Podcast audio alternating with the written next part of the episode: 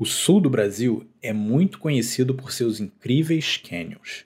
Há dois deles bastante bacanas para explorar em Santa Catarina, o Canyon do Funil e o Canyon do Espraiado.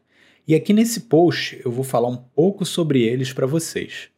Há alguns meses eu fiz uma road trip do Rio de Janeiro para o sul do Brasil, passando por São Paulo, Paraná, Santa Catarina e chegando até o Rio Grande do Sul em busca dos famosos aparados da Serra.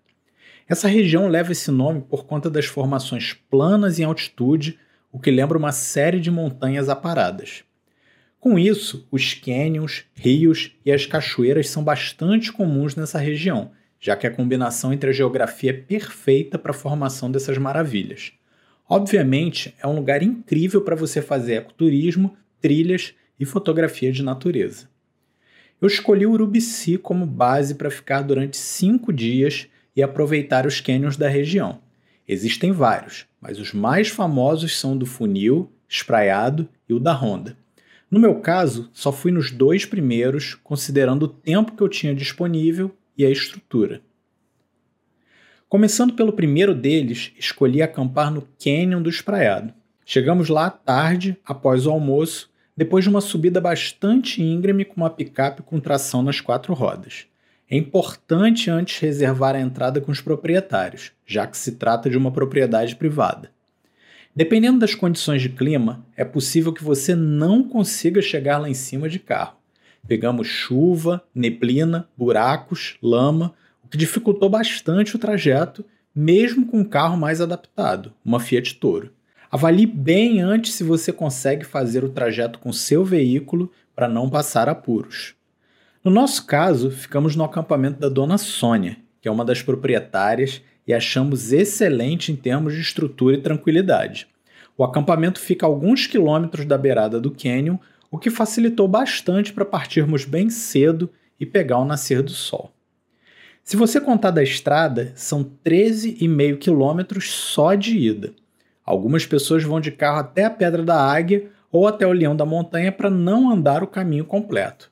Nós fomos até quase o topo. Use botas impermeáveis, já que se pegar uma estação úmida, haverá trechos empoçados e com bastante lama. Eu fui em setembro, então dependendo de qual época você escolher, prepare-se para o frio, especialmente à noite. O Canyon do Funil é outra maravilha incrível da região. Achei ele ainda mais fotogênico, já que você consegue avistar da borda suas formações agudas, que são incríveis, lembrando muito os canyons de Kauai, no Hawaii. Fomos de carro também partindo de Urubici. E se você quiser, dá até para emendar a Serra do Rio do Rastro, que é ali do lado.